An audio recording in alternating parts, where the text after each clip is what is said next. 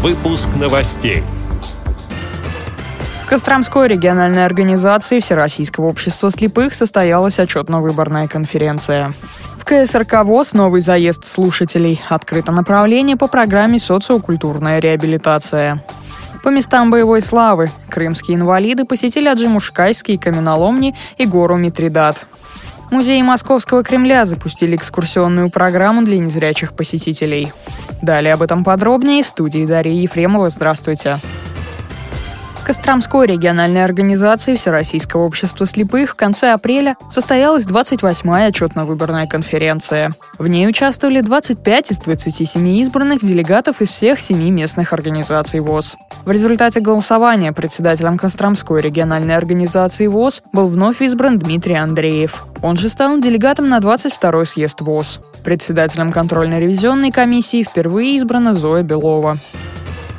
Четыре группы слушателей приехали в КСРК ВОЗ, чтобы повысить квалификацию на учебных курсах. Здесь проходят обучение люди с проблемами зрения из Астрахани, Калининграда, Владимира, Оренбурга. На этот раз среди слушателей курсов есть и активисты из Якутской региональной организации ВОЗ. Представителям Морозной Республики редко удается побывать в КСРК и обычно небольшим составом. Как рассказал заведующий учебной частью Федор Поляков, в последнее время на курсах часто можно встретить крымчан.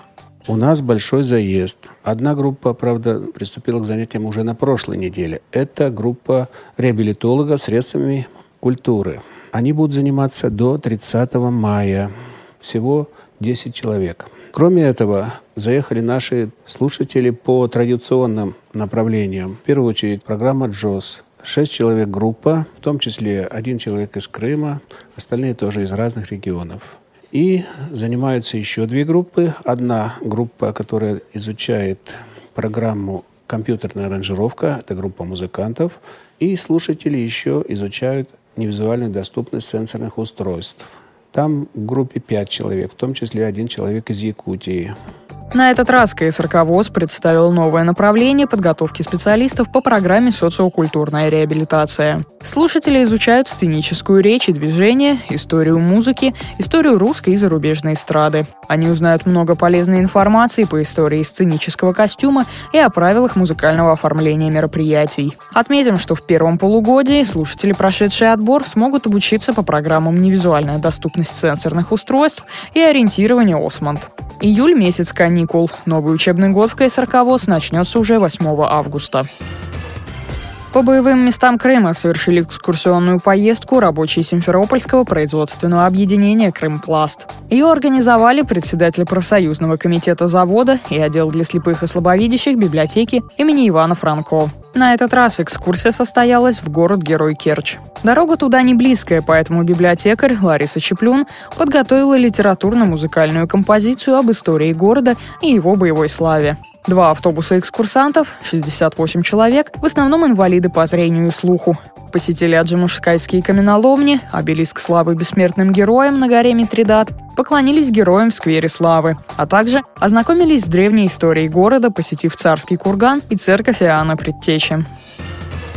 Музеи Московского Кремля запустили программу «Музей на ощупь» для слабовидящих и незрячих посетителей, которые смогут самостоятельно покупать билеты, а также с помощью моделей представить, как выглядят памятники архитектуры. Об этом агентству ТАСС сообщила директор музеев Московского Кремля Елена Гагарина. Познакомиться с экспонатами незрячие могут в павильоне Александровского сада. Кроме того, в музеях Московского Кремля уже сейчас проходят специальные занятия с педагогами, в туристическом центре продаются специальные издания. Директор музеев выразила надежду, что не только на территории Александровского сада, но и в Кремле они смогут установить специальное оборудование для навигации, чтобы людям с ограниченным зрением было проще передвигаться. Некоторые наработки из этой программы были представлены на фестивале «Интермузей», где, в частности, можно было увидеть 3D-тактильные модели экспонаты, издания для слепых и слабовидящих людей, рельефную аудиокарту ансамбля Московского Кремля и аудиотактильную мнемокарту территории Кремля.